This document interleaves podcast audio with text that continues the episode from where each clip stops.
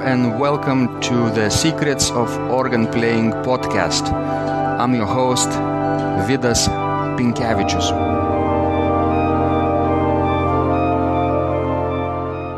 Today's guest is Tom Trenney, an American organist and improviser who is known for his engaging improvisations on hymns, submitted themes, silent films, scripture, poetry, and artwork and uh, he became the first organist to be awarded the first prize and audience prize in the American Guild of Organists National Competition in Organ Improvisation in 2006. Tom has performed at Royce Hall, the Schermerhorn Symphony Hall, Benaroya Hall in Seattle, Ocean Grove Auditorium in New Jersey, Portland Municipal Auditorium in Maine, Spreckels Organ Pavilion San Diego, and Verizon Hall at Kimmel Center, Philadelphia, and uh, has served as organist and clinician at regional and national conventions of the American Guild of Organists and um, uh, the Organ Historical Society and uh, the Presbyterian Association of Musicians, the Association of Lutheran Church Musicians, National Association of Pastoral Musicians, the Fellowships of uh, United Methodists in Music and Worship Arts, and the Calvin Institute of Worship. In general, he is so inspiring improviser and uh, musician and communicator that you will see in our conversation that uh, Tom who is a living representation of uh, what's possible in the world of improvisation.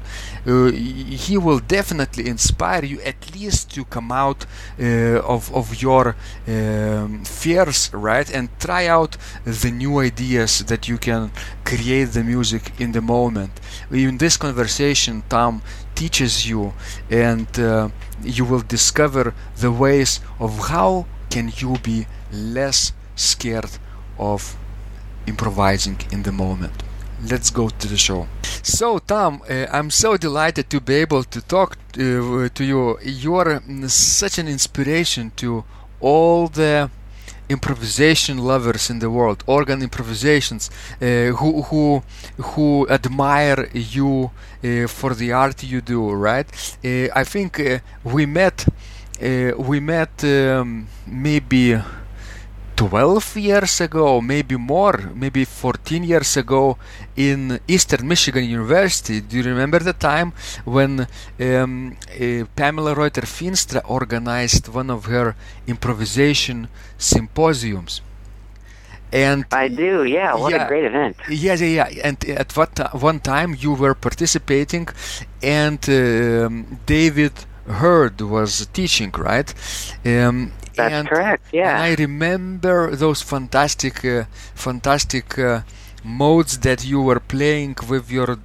I don't know. Both feet probably you, you made canon seem uh, seem so so easy. You know, you were playing. I don't know. Maybe six voice texture somehow it's it's it was sort of sort of unbelievable at that age to do this. You were you were um, very very young, at least seemed that way. So. Thank you so much for being such an inspiration one more time and welcome to the show. Oh, thank you so much for having me. It's a privilege. Great. Um, of course, um, a lot of things have changed uh, from that uh, from that uh, day, from that uh, our meeting, right? And um, uh, let's start, uh, of course, with our feeling we uh, we had uh, uh, when we listening we were listening to you at when you were performing these canons. You know. Um, everyone participating in the symposium was uh, sort of very interested in, in improvisation, but at the same time quite scared of it. You know, did you notice that when you were playing uh, those canons and fantasies on the organ, uh, around you there was an ath- atmosphere of, I don't know, um, tension because we were holding our breath and rooting for you. You know. So did you did you remember that feeling or not? Probably not. I absolutely.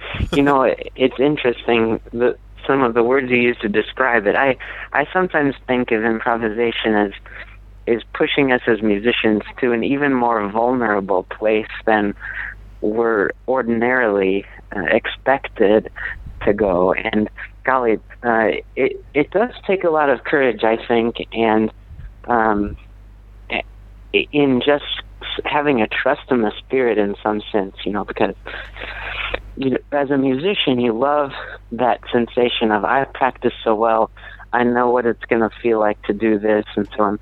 And um, you know, as an improviser, we prepare and practice and you know experiment, but in any given moment, we can't necessarily call upon the spirit to do the exact thing we want it to do. Um, so there there is a bit of mystery, I think, but but uh, I've always been so inspired by that place of wonder that happens, you know, between our brains and the keyboard uh, in in those kind of creative moments, and uh, and so I, I I often encourage people to say, you know, the um, to just to take that and to take that risk and to and to see what happens and to know if it's no good, well, you don't have to do it again. Uh, right, right. So, uh, you know, it takes a lot of courage, right, to improvise, probably for some people. And uh, do you have an idea uh, why some people are so scared of improvisation? Well, I I think in some ways it may go back to people's initial experiences uh, with music, where we look at it, you know, if they're taught in a certain way, you look at a sheet of music, and when you play this note, you push down this. When you see this note, you push down this key, and when when your thumb gets here, you you move it underneath, and you, things are so specific. And uh, and I I was fortunate to be invited uh, as a young pianist uh, to learn from the Suzuki method, mm. which um, which was newer in those days for piano anyway. And um, it, of course, the the idea of that is for learners who may well not be as interest uh, not be as adapted to visual learning as they are to trusting the ear. And so, I think um, for somebody like me, that was such a gift to to learn what things sound like, and then to translate that into what they feel like on the keyboard. And and so uh, I, I feel grateful for kind of having uh, having stumbled upon that before I would have known uh, any better or to known what even to look for in the first place. So I, you know, I think we're we're all tipped in in different learning styles, and uh, I was fortunate to be invited to to that method, which I think then led to my openness in those spontaneous moments for improvisation. Right. And uh, what happened later? How were you introduced to pipe organ? Yeah, um, I sang in a men and boy choir eh, while I was, uh, four, I, I think it was in third or fourth grade that I joined, and we had a fantastic Aeolian-Skinner organ in our church, and a wonderful organist who also conducted the choir, often from from the console. And actually, I was quite taken with the idea of being a choir director. But my role model was one who played the organ and conducted, and I kind of assumed that that was uh, that was what one would have to do. So um, one thing leads to another, and I, I I started to take organ lessons, and um, uh, when you know when you're a teenager, nobody wants you to conduct them yet. So uh, I ended up focusing in in my organ playing for a good while, and then then let the other one come back into the equation when it was when it was the right time. So you know, it's it's sure been most of my life that the organ has been a part of the music that has been most inspiring to me.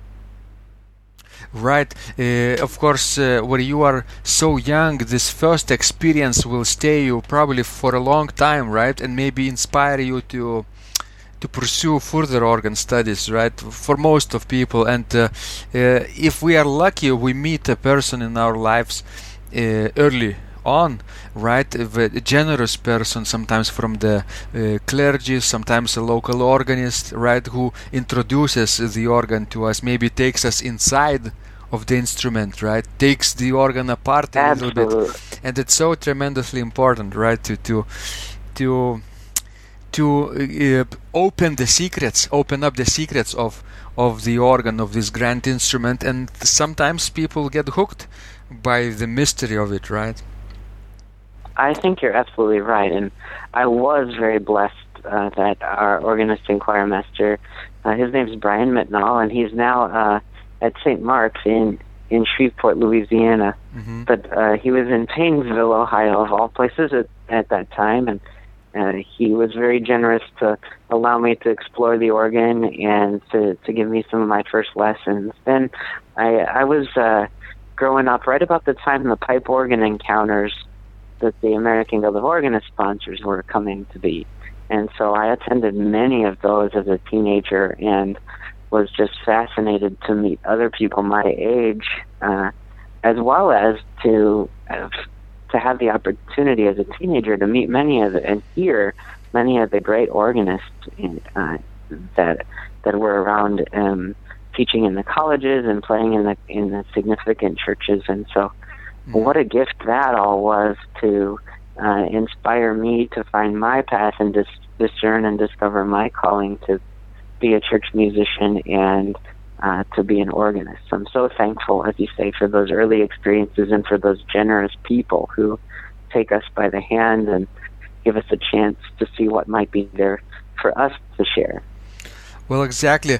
And uh, AGO's um, initiative, Pipe Organ Encounters, that's such a wonderful and tremendously important uh, work in uh, not only promoting the work but uh, but also spreading spreading the love of, for ins- for this instrument and and inspiring young people like you right and like me to to uh, to to pursue further stud- studies. That's that's probably priceless priceless idea. Whoever thought of this first is is um, uh, I think deserved to be carved in gold letters in the AGO's uh, Hall of Fame or or something. That's, right.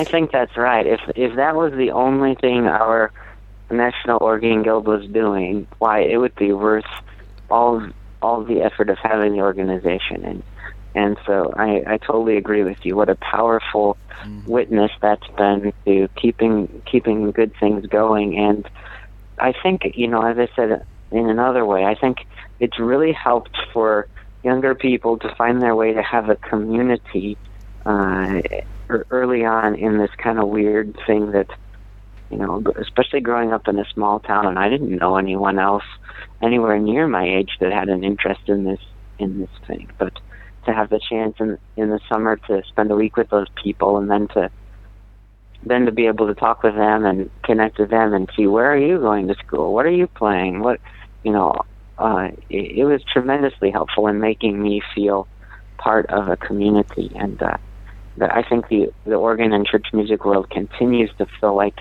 kind of a big neighborhood even even today. So grateful to be a part of it uh, exactly, exactly, Tom.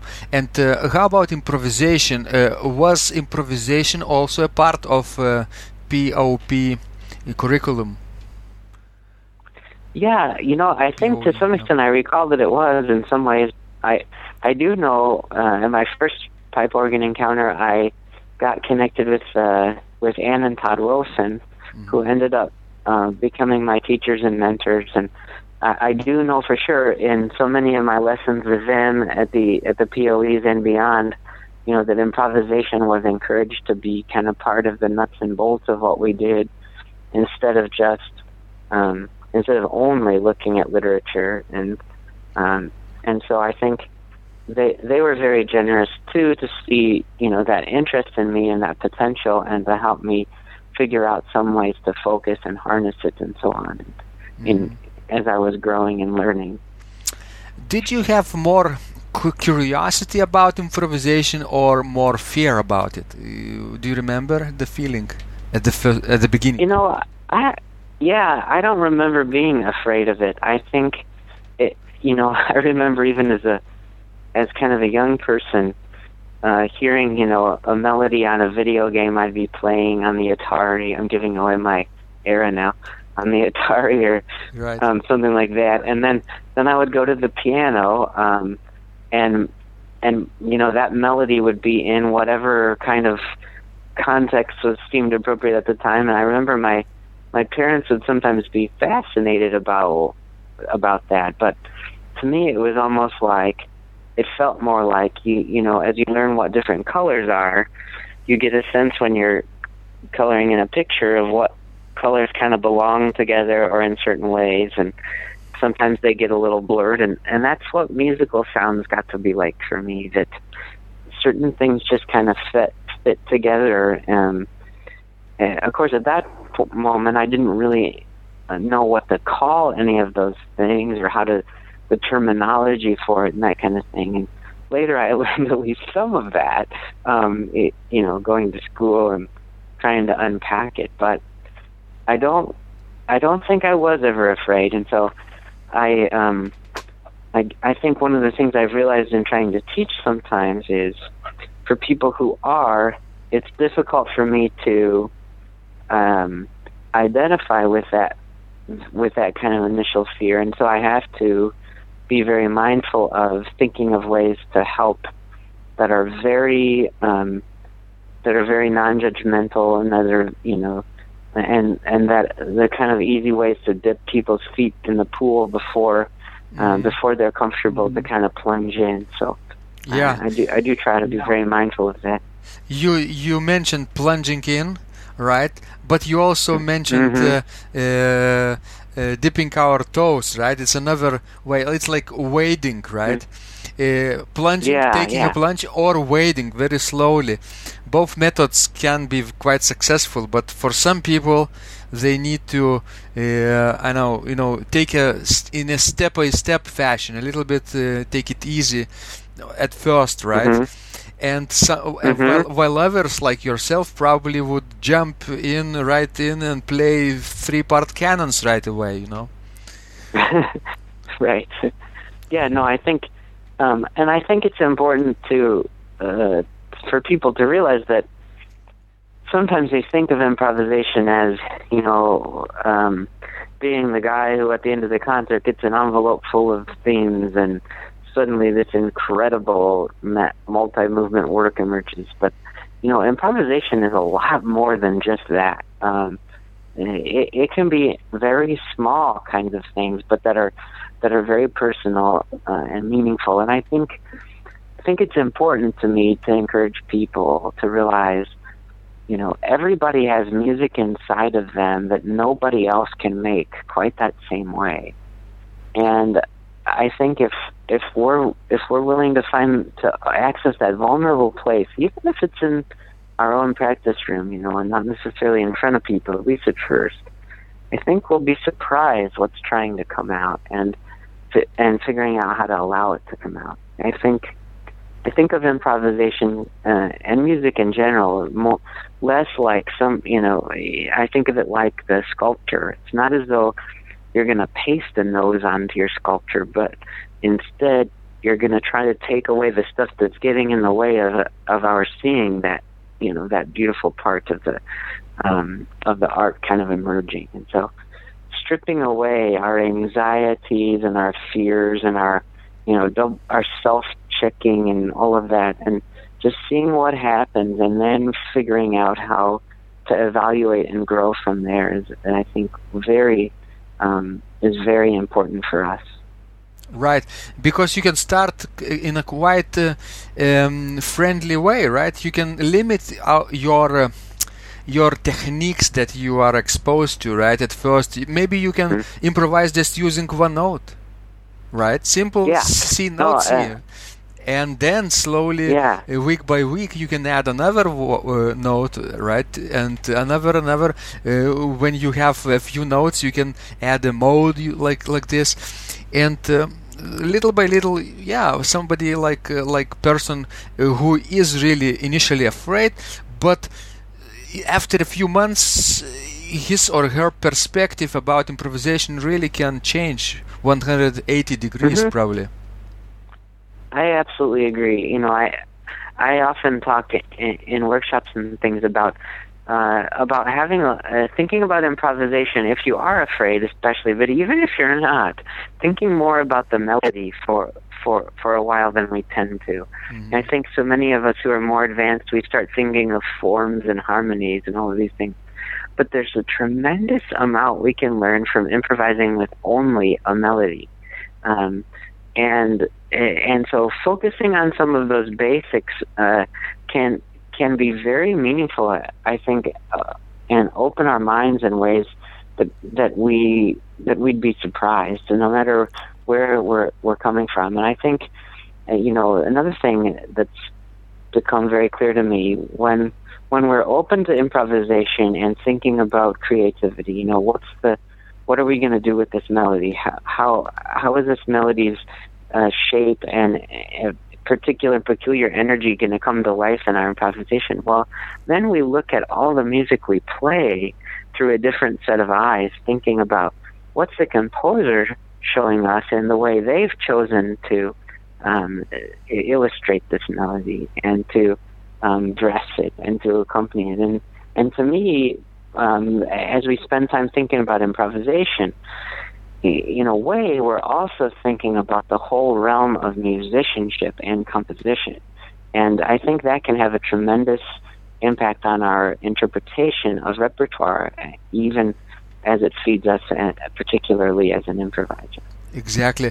I remember uh, Bill Porter once uh, told us during, I think, one one master class about improvisation that the more he thinks about it, the more he believes that anything that can be written down really can be improvised as well. Uh, mm-hmm. Do you do you agree with this idea? I, yeah, I I think at least in general, I I think, um, yeah, I think that the the idea for the improvisation is essentially that we're composing in real time, mm-hmm. and we're not having the ability to go back with the eraser and undo, but we're we're also not withheld by what we might have thought at one point before we put the pencil down. Mm-hmm. You know, um, that that this is kind of an incredible continuum in the moment. I think you know, people ask me sometimes, uh, "You haven't written any organ music. Why? Why wouldn't you write down some of your improvisations?" And you know, part of me thinks when I when I improvise, "Oh, that felt really good in that moment," but when I think about sitting down to write it out, I'm not sure it necessarily is something that matters to somebody else in a different moment. You know mm-hmm. that the to me the distinguishing thing is not the craft of composition versus improvisation, but the purpose. You know, the the composition is meant to last. It's it's something that we're putting down that we think is is going to have sort of something that's going to matter to somebody over time, have value, ongoing value. The improvisation is something that we heighten to fit in whatever moment it might be made for. And so I think th- that kind of purpose is what distinguishes them to me rather than the quality or craft of, uh, of them. Mm-hmm. But you're not saying that uh, improvisers don't write write down things uh, as exercises, right? You probably uh, also um, are working out sometimes with fugue subjects, right? Like canons, also other technical things, uh, harmonizations, right? Writing down things because it must be helpful, don't you think? Oh, absolutely. Oh, absolutely. I think, uh, yeah, I think what I mean is mm-hmm. um, it's better to write down improvisations before you do them than after you do them. exactly. Um, yeah. right. In, in, other words, if it helps us, uh, if it helps us to have a, a plan, something like that, I think you're absolutely right. It's worth, it's uh-huh. a risk worth taking. To, but um, I don't think of improvisations that I do anyway to, of being something that I necessarily would want to play again or to have someone play again. That's what kind of what I was uh, what I was thinking. Right, uh, because if you are writing down the things that you played just a moment ago, right, with the intention of playing them again, then mm-hmm. why would you do this? Because you in in an hour you can improvise anything you want, right? Something differently, um, like sure. uh, right. Um, it's like public speaking, right? Uh, speaking in public. Some, yeah. some people do memorize things and uh, memorize speeches, but others improvise, improvise, mm-hmm. and um, that's that's is a, very different uh, when when people listen to memorized speech right? Even though it's Mhm. performed with with a vigor, with intention, intensity, uh, with with with very very um, good performance skills right? Public performance. But uh, on the other hand if you if you wing it if you if you uh, do it uniquely just once right? And never do it again the Mhm. same way it it it elevates i think your performance in a, in a level that nobody else can replicate right? But you. Hmm at this moment only. I think that's true. Yeah, Mhm. I think that's true, and I think you know if if we want to grow as improvisers, the danger is you know especially for if we might happen to be one who's more um, uh, what do I want to say whose talent at it uh, is is fairly um, present. I think it can become difficult for us to grow at some point, and and what we end up doing is kind of just keep quoting ourselves and you know putting a different theme in the same old thing that we that we kind of intuitively can do Mhm. and and and so I think I think for me the the challenge uh, is and the and the beautiful possibility always is looking at each and each individual tune melody and trying to figure out what it's wanting to do in that particular moment instead of what we can do to it um, and so uh, it becomes less click and drag and more you know I've never seen this file before. What can what can it be? That that's the part that that's the part that excites me but it's a, it's it's also the part that's again that's the part that levels us. Um if if we're always willing to be vulnerable to what we can do in a moment instead of just to trust what we know we've done before Mhm. uh, it makes us all kind of have that edge, uh, and nobody's really, uh, nobody's more prepared for that than anybody else. Nobody's really uh, skilled to that more than anyone else. We all just figure it out in our own way. That's Pretty exciting. exactly that's exactly what uh, Marcel Dupré would ex- describe uh, as improvisation in his treatises uh, when he talked about that the theme dictates everything. Uh, right, not not the other way around. Uh, w- the uh, whatever melody you have in front of you, whether you composed yourself, whether somebody else has given it to you, whether you took this theme from the pre-existing melodies, right?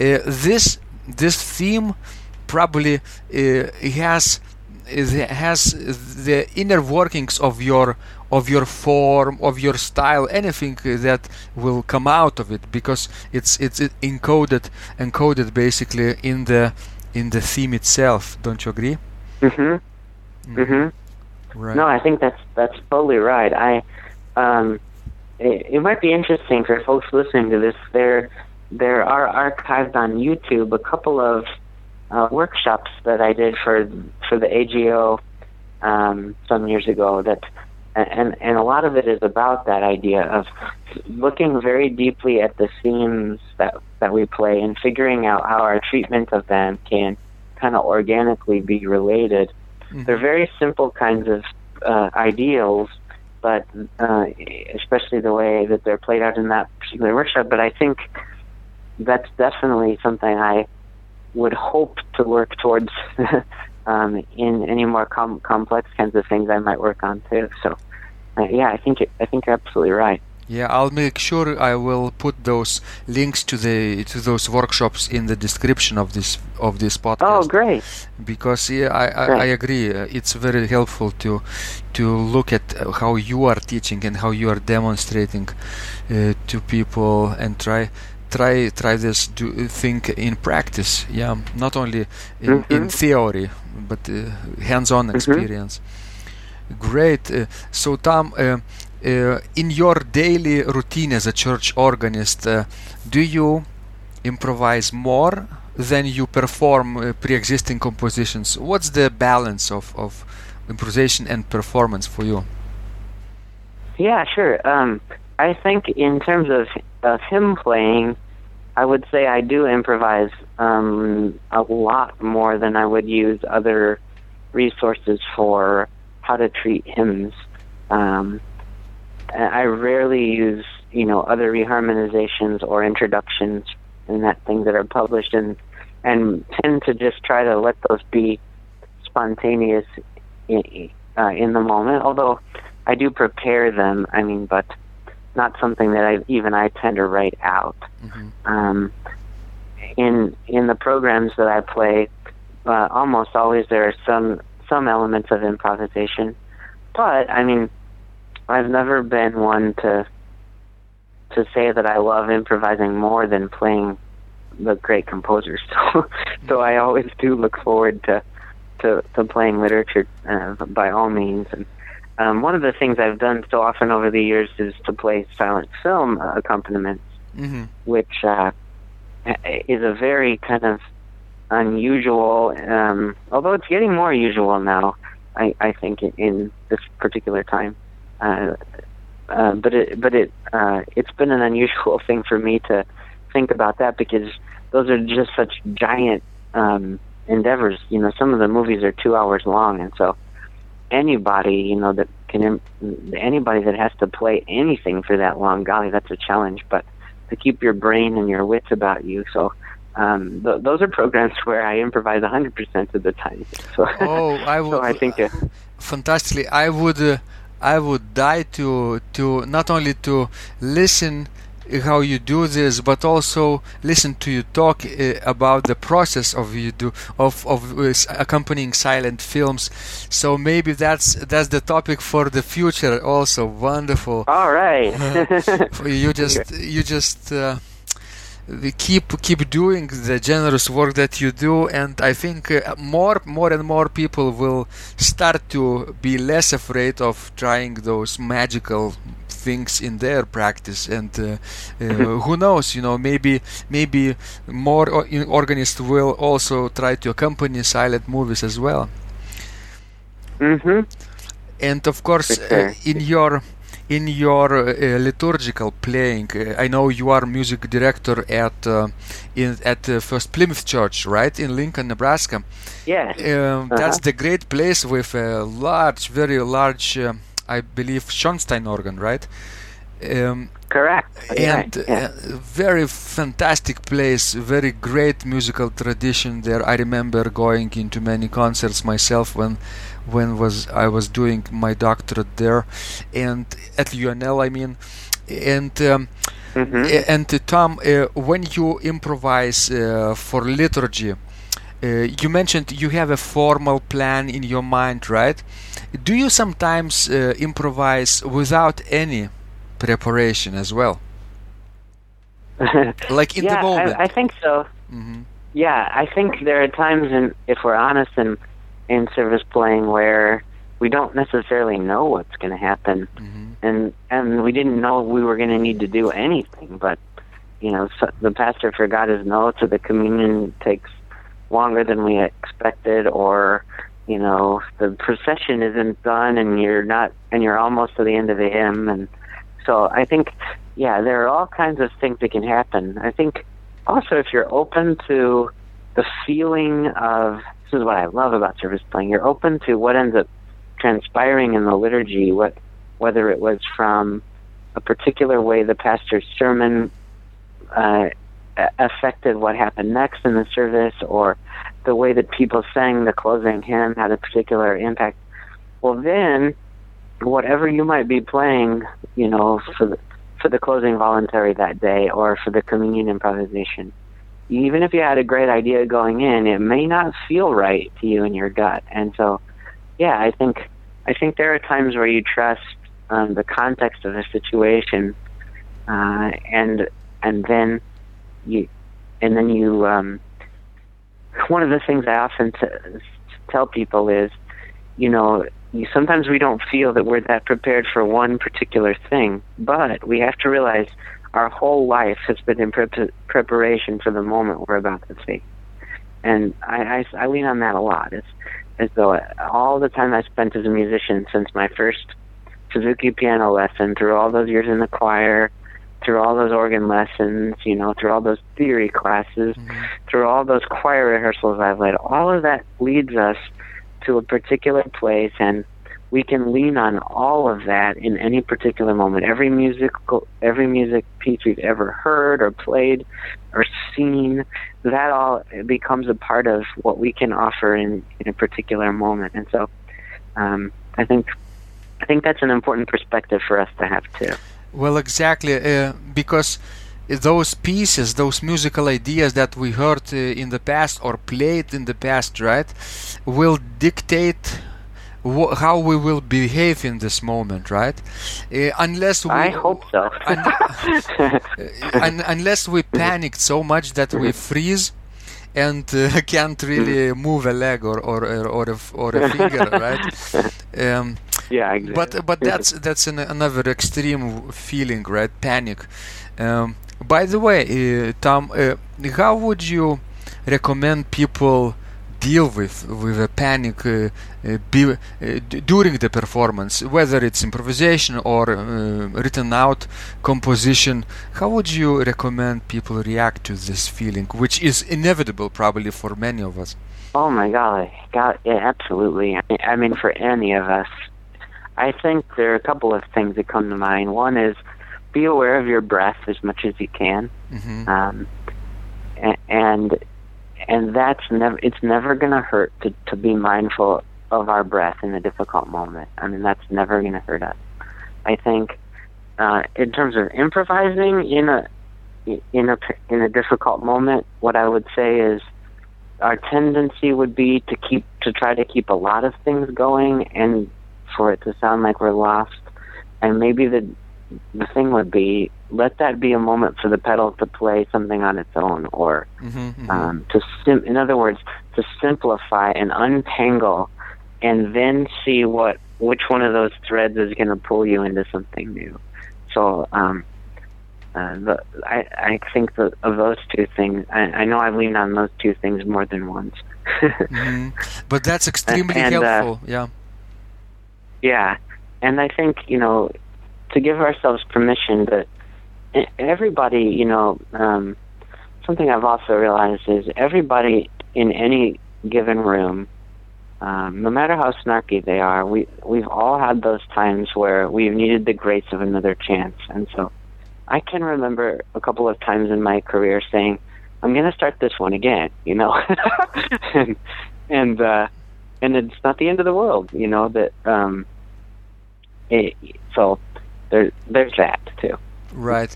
So perfect, uh, perfectionism is not really helpful, helpful right here.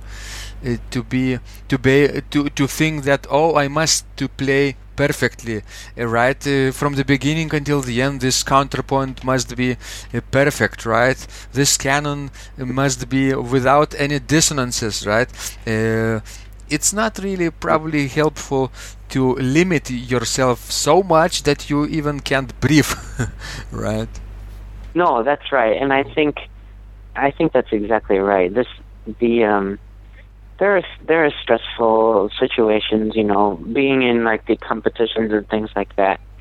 Uh, but I think, you know, as you're getting ready for really what you anticipate as being really stressful things, then you have to go about um, putting yourself in positions that have some stress preparing for that. You know, um, and that's helpful too. You know, if you if you're getting ready for a recital and the first time you play it in front of people is when you're actually in the recital, you know that's dangerous. hmm If um, uh, it's so much better to have a group of people come and hear hear it before that, you know, and to see what happens when you, when somebody's looking at you. Or um, I think um, I think also for as an improviser to to take recordings of uh, which is so much easier to do now than it was. Um, to take recordings of yourself uh, and to listen to them, uh, you know, not necessarily that same day when you remember what you did, but a few days later to see if you can understand what the form is, you know, what you can follow what's happening hmm or does it just sound like there's just a bunch of stuff going on? And so, because you have to remember, the person listening to the improvisation is not inside your head.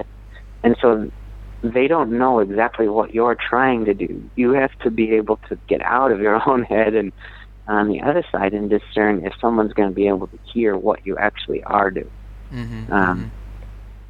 And so, what you're saying probably that a person has to be able to communicate right it's a musical language basically absolutely. it's another way of communicating and uh, sharing ideas sharing stories probably telling stories that people can relate to um, and I sometimes think those that's right. And there's, go ahead I was just going to say, and I think, Uh-huh. you know, you used the word earlier of talking about perfection, and I think of it more as a place of ultimate authenticity.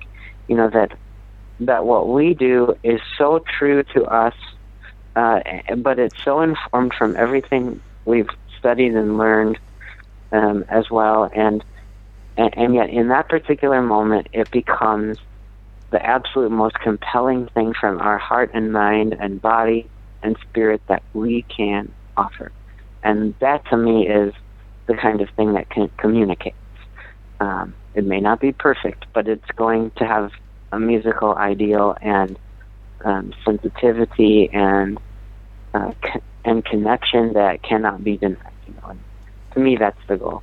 Right, and uh, you know what's interesting when uh, when you improvise, when you try to connect with people in an authentic way, uh, people tend to forgive you more than w- they would forgive you for uh, playing the wrong notes in in a, a real pre-existing composition. Right?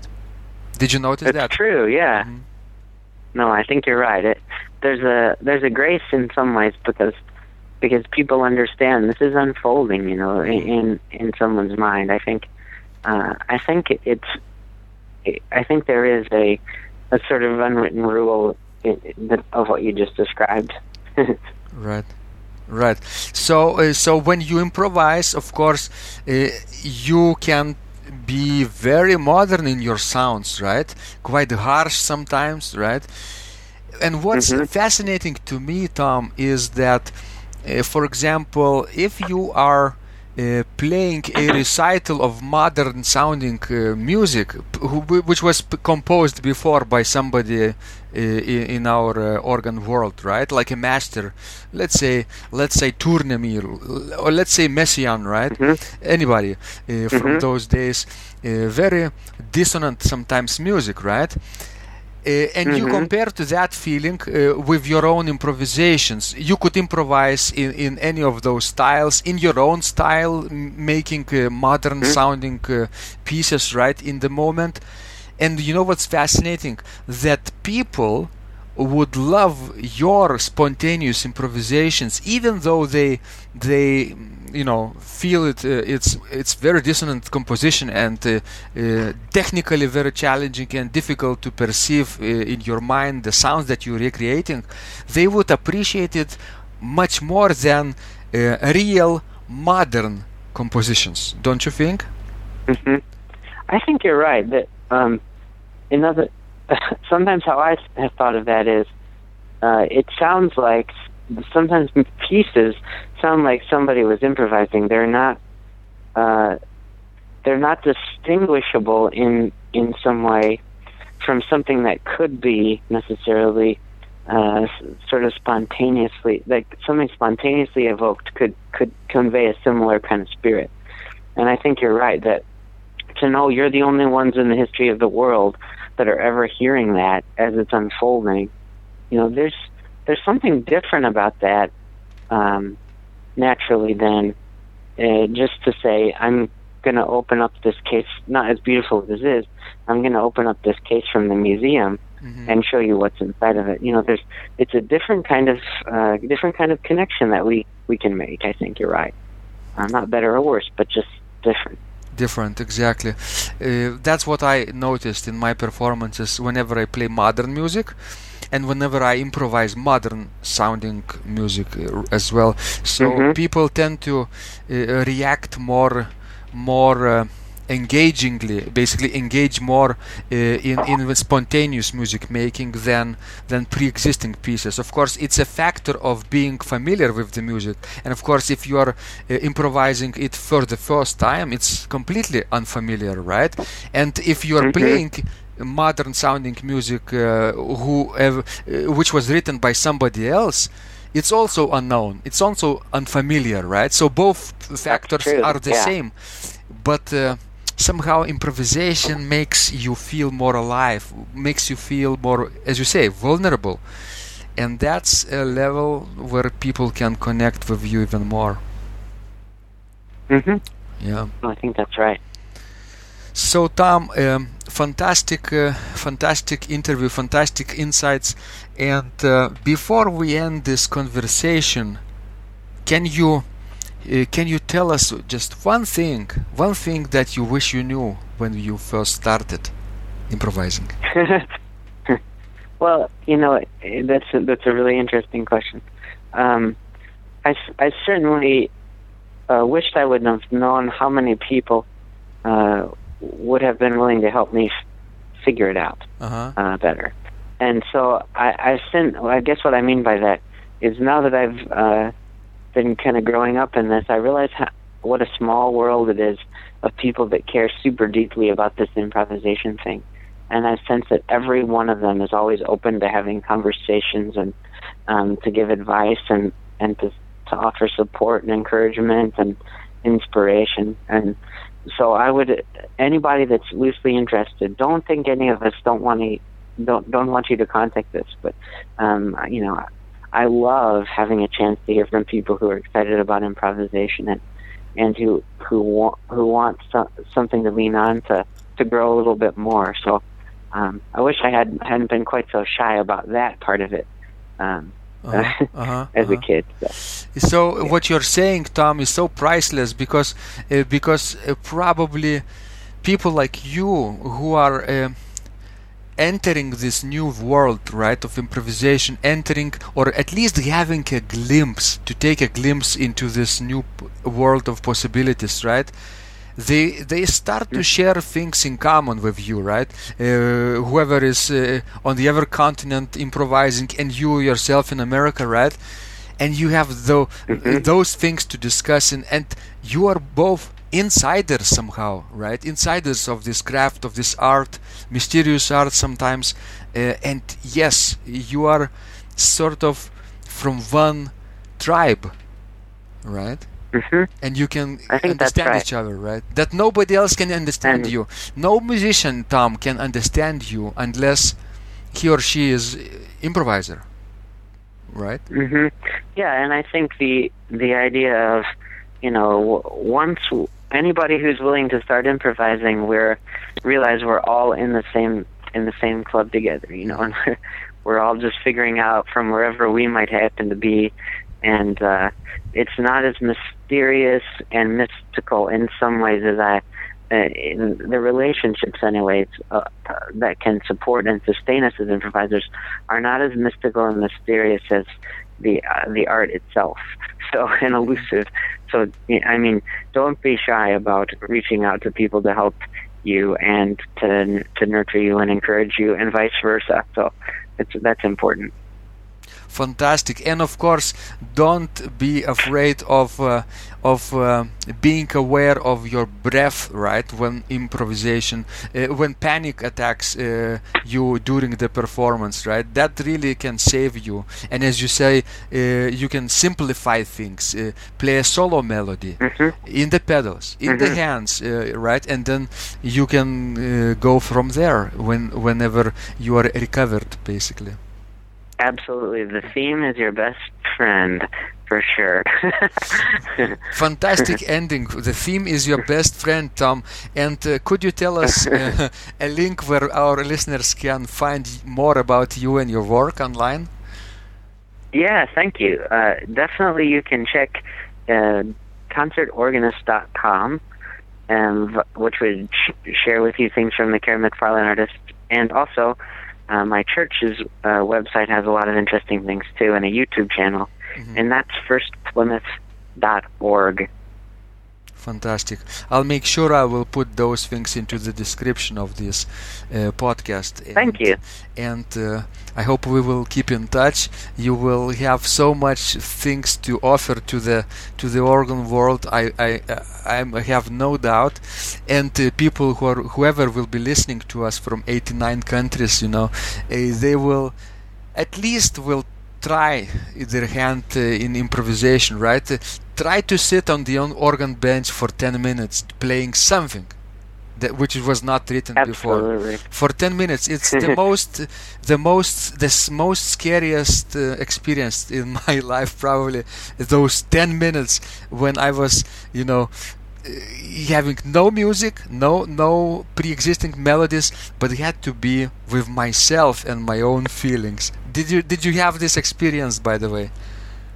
Yeah um you know and i and i think what you're saying one of the things i often think about is you know if you if you happen to be on a trip somewhere and you suddenly walk into it to a church and and you see this incredible organ and you happen to see somebody and you say oh i'm an organist and they say well we'd be happy to have you come up and play and then you say oh i don't have any music right that's the worst and thing so, you can say Yes, you do. I'm sure you do. Deep down inside of you, you have some music that, that's that's just longing to come out. And so, I encourage people to figure out how uh, how that's wanting to sound and what they can give, and and how good that can feel to share the music that comes from within. Do you know what people feel fear the most? I think more than improvisation. Deep inside, I think uh, they fear more uh, of going out with their songs still inside them. Mm-hmm. That's that's another Wow. you know that's a t- very powerful way of thinking. I, I've heard it someplace, or I think I think Seth Godin, the blogger, uh, talks about that fear uh, at the end of, of your life, right? Uh, when you think back about the Mhm. things that you did, and if if you didn't live a meaningful life, uh, you feel like your songs are still inside you, right? So in a way, it's yes, it's a Oh, wow. metaphor, but but sometimes it's a literal representation. If you have musical ideas that were uh, longing to come out and you were, you know, too too scared to to let it happen, right? hmm So that's right. I'm no. so let's use this time while still we have this in our lives wisely For and sure. purposefully. Amen. For sure. Amen. Amen. Yes. So uh, fantastic work uh, in, and inspiration, uh, Tom, from around the world to you, and um, I I hope you will have a tremendously brave and creative year ahead of you, and stay healthy. Well, thank you so much, and you too. It's good to talk to you today. Great. So, uh, I, we will talk about those silent movies next time, perhaps, and uh, uh, our listeners will find out so much about how you can do uh, magical things with your hands and feet uh, while uh, cinema is going uh, on the screen and you are on the bench, right? Sure, absolutely. All right. Thank you so much again. thank and, you so much. And have fun improvising. Thank you. Blessings to you too. If you liked this conversation, I encourage you to visit my blog Secrets of Organ Playing at organduo.lt, where you will find lots of insights, practical advice, and training for every area of organ playing. You can subscribe to this blog for free to get your daily dose of inspiration and to be the first to know when any of my future podcasts roll out. I hope to help you reach your dreams in organ playing. I'm Vidas Pinkevičius. Thanks for listening, and I'll catch you online really soon.